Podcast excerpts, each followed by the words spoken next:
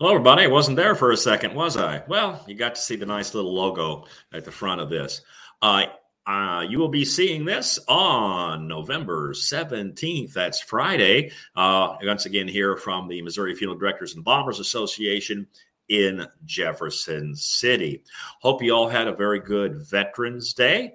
Um, I spent the day at the Elks Lodge here in town helping to serve and take care of veterans because we give out free meals, uh, lunch and dinner uh, to veterans uh, every year. And um, we also raise a lot of money and go over to the Veterans Hospital.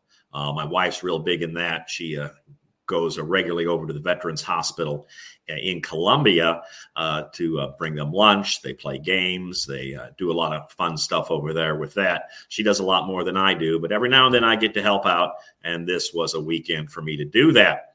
Okay. Uh, a reminder, just a, a program note reminder. Next week, of course, is Thanksgiving week. The office here in Jefferson City will be closed both Thursday and Friday. As always, I'm on call all the time.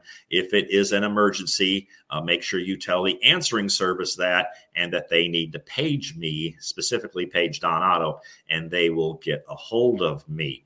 Uh, I might have, you know, turkey in my mouth you know, so I might have to go floss first. But uh, if I get uh, an emergency page, I will do everything I can to get back in touch with you. Okay, this week's topic is one of everybody's favorites pre need. yeah, we haven't talked about that in a little while, but by golly, we've been getting a bunch of calls on it. So that means it's uh, we follow what the uh, the trend is on people calling here at the office, and there's been a several pre need issues. First is returning to a good old favorite, National Prearranged Services. The National Prearranged Services receivership is in Texas is being wound down. They are slowly closing their office and they're going to shut that all down. Uh, most of you have many contracts still out there. Not most of you, but a lot of you have many contracts still out there. And most of those contracts are being handled by those outside insurance companies that you've been dealing with for the past several years that took over different chunks of the NPS receivership book of business. The remainder are being handled by the Missouri Insurance Guarantee Association here in Jefferson City. And we set out information on that earlier as well. So, unfortunately, that's a little bit confusing.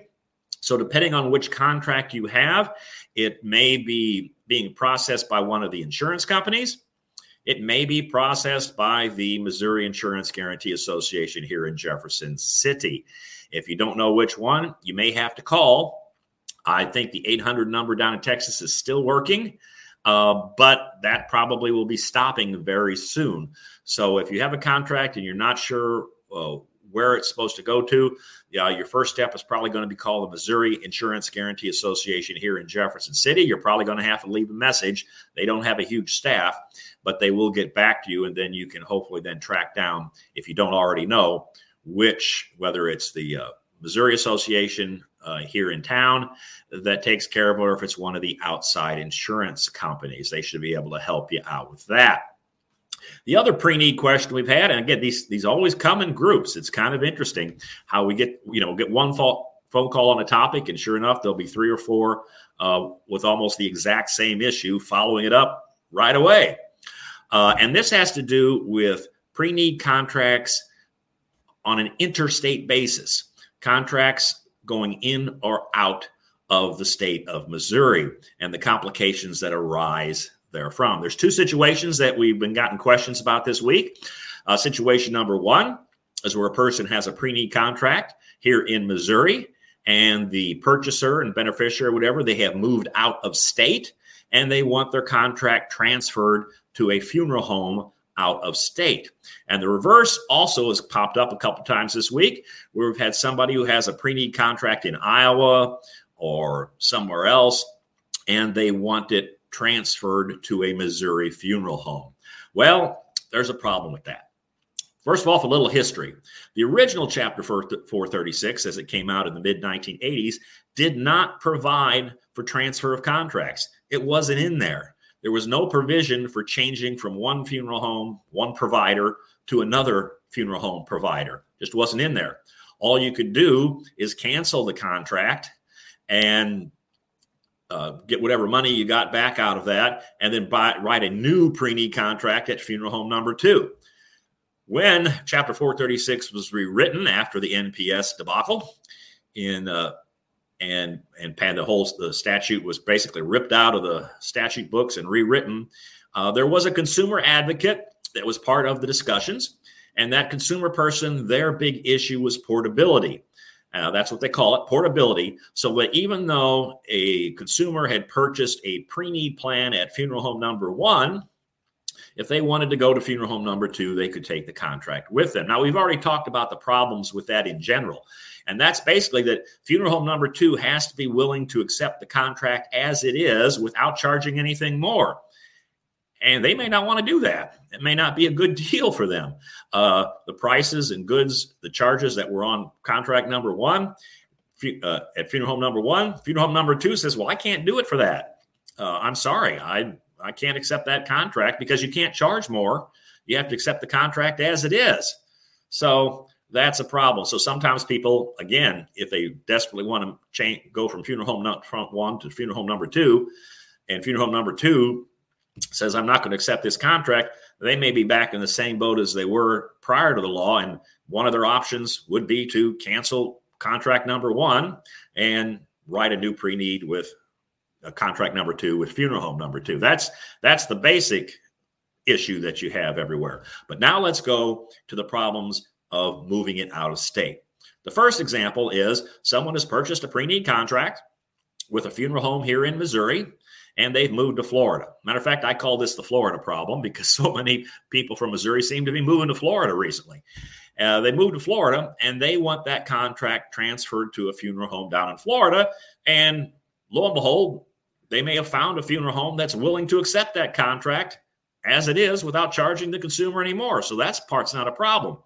The problem is when Chapter 436 was rewritten, there was a section inserted on portability but it says you can transfer a contract to another pre-need provider. That's how it's worded. Doesn't say to another funeral home. It says to another pre-need provider. Go to the very top of chapter 436, the section dealing with pre-need, and it defines provider very clearly as someone who's providing goods and services um, that have on a pre-need basis that has a license. You have to have a pre-need provider license with the state of Missouri to be a pre-need provider under Chapter 436. So that's the issue.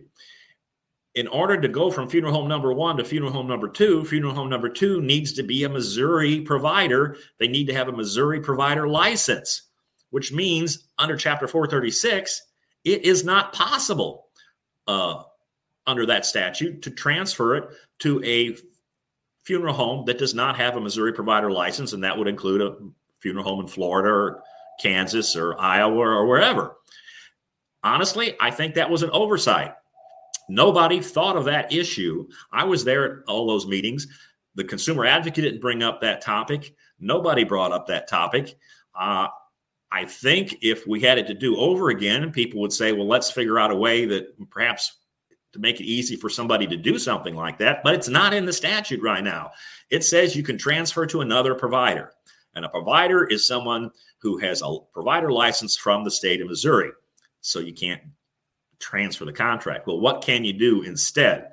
Well, I can tell you how the Missouri Funeral Trust handles those situations. Uh, the contract just basically has to stay the way it is for right now. When that person passes away, well, then we can work on getting that money to the funeral home that actually does the funeral. So it winds up, the consumer winds up getting to use the funeral home they want in most cases, and the money is able to be gotten to that funeral home again in most cases. Uh, but you can't have a piece of paper in your hand that says this contract has been transferred to funeral home number two down in Florida. And there are some consumers that I understand that they really want to have a contract in their hand and that contract says funeral home in Florida is going to do my funeral. Well, we can't do that, but we can give assurances to that uh, consumer, the purchaser, that when the time comes, we'll do everything we can to get those funds to the funeral home that actually does the funeral out of state. And uh, we'll contact, talk with the funeral home, and tell them how much they're going to get and all that stuff. So they have to kind of treat it as an at need contract when the person passes away, an at need situation when the person passes away, and the funding is just going to come from this previous contract.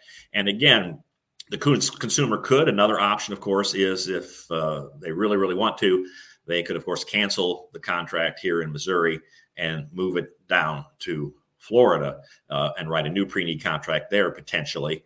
Of course, there's issues if they've made the contract irrevocable and they've been on public assistance, and that can make that can complicate things as well. So that's about the best thing uh, you can do in that situation.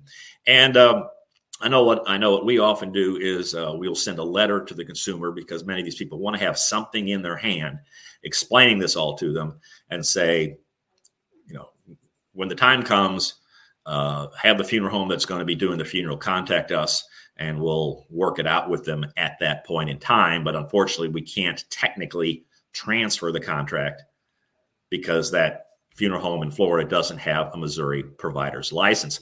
Now, let's flip it around because we've had a couple calls on this too, um, where there's a somebody out of state. They've purchased a pre need contract at a funeral home in another state, and now they've moved to Missouri and they want that contract transferred to Missouri funeral home. Well, there's problems with that as well. Because if you take a look at the definition of a pre need contract in Chapter 436, it says any contract that provides for the provision of goods and services where such are not immediately required. And if you accepted a pre need contract from another state where you said, I am agreeing to provide these goods and services, and they're not immediately required, that's a pre need contract situation, which then means it has to be done through Chapter 436. And this contract from Iowa or Minnesota or wherever it's from, that's not a Chapter 436 contract. It's not going to have all the things that Missouri requires to be in a Chapter 436 contract. A Chapter 436 contract needs to have a seller, and that seller has to be licensed as a seller with Missouri. So once again, you can't really officially accept a pre-need contract and enter into any kind of contractual arrangements with somebody solely based on that pre-need contract that was written in another state. The other complication, of course, as well, is what do those other states' laws have to say about that? Does Iowa allow you to transfer a contract? Does Florida? Florida is very difficult. Florida has some very difficult laws dealing with transferring uh, contracts. But so, what does the other state laws provide as well? So, once again, you really can't officially transfer a pre-need from a out of state situation into Missouri and meet the requirements of Chapter 436. Once again, you may have to just treat this on an at need situation and let that person know well, when the time comes, uh, if we do your funeral, we will apply for that money. We will try to get the money from that other pre need that you have. How much we get and when we get it and whether we get it at all is going to depend largely on the contract that you signed in the first place and what that state's laws were back then. In a sense, you have to almost treat it like an insurance policy that somebody brings in at need. Okay. Somebody brings in an insurance policy at need. Well, obviously, okay, you might uh, apply for that insurance proceeds. They might assign it over to you or whatever it is. And this, again, is at need. And how much you get? Well, it's going to depend whether it was the policy paid up, did it lapse? Uh, you know, was there any growth? Was there a loan taken against the policy? A whole lot of things. So you may not know 100% for sure how much you're getting from that insurance policy. Maybe you do, but very many times you may not be sure how much you're getting from that insurance policy. And of course, you have to tell the consumer, well, we'll, apply what we get. But uh, what we get, how much we get, when we get it is something, unfortunately, you may have to just wait till the time of at need and see if that happens. Okay, the last thing dealing with pre need is going back to NPS. Some of our funeral homes have gotten a letter from the receivership that's winding up down in Texas, indicating that they might be getting some money out of the receivership when it all winds down. If you followed our emails and our articles in the magazine and these webcasts over the past several years, you know that there was always a desire on the people handling this receivership to when everything gets wound up to send to the funeral homes who put in claims for losses at least something on the dollar for what their losses were, for the lost growth. Uh, remember how this how these insurance receiverships work and I know a lot of you already know this because you've had to live with it and suffer through it over the past number of years, is those guarantee associations cover up to the face value of the contract. So if it was a $10,000 contract, the most that you're going to get in the best case scenario was $10,000. Now, what you should have gotten had NPS stayed in business, and if NPS honored the contracts, you would have gotten more than $10,000 very probably. 12, 13, who knows? Depends on how long it had been in there, the what your interest rate supposedly was that you're supposed to be getting from them and all that kind of thing. And that lost growth, that lost income is not covered by the insurance guarantee associations. But the receivership has been collecting money, and there are a lot of people that put claims in for that money. And number one on the list, shouldn't well, very, very high on top of the list uh, is the attorneys who are handling all this.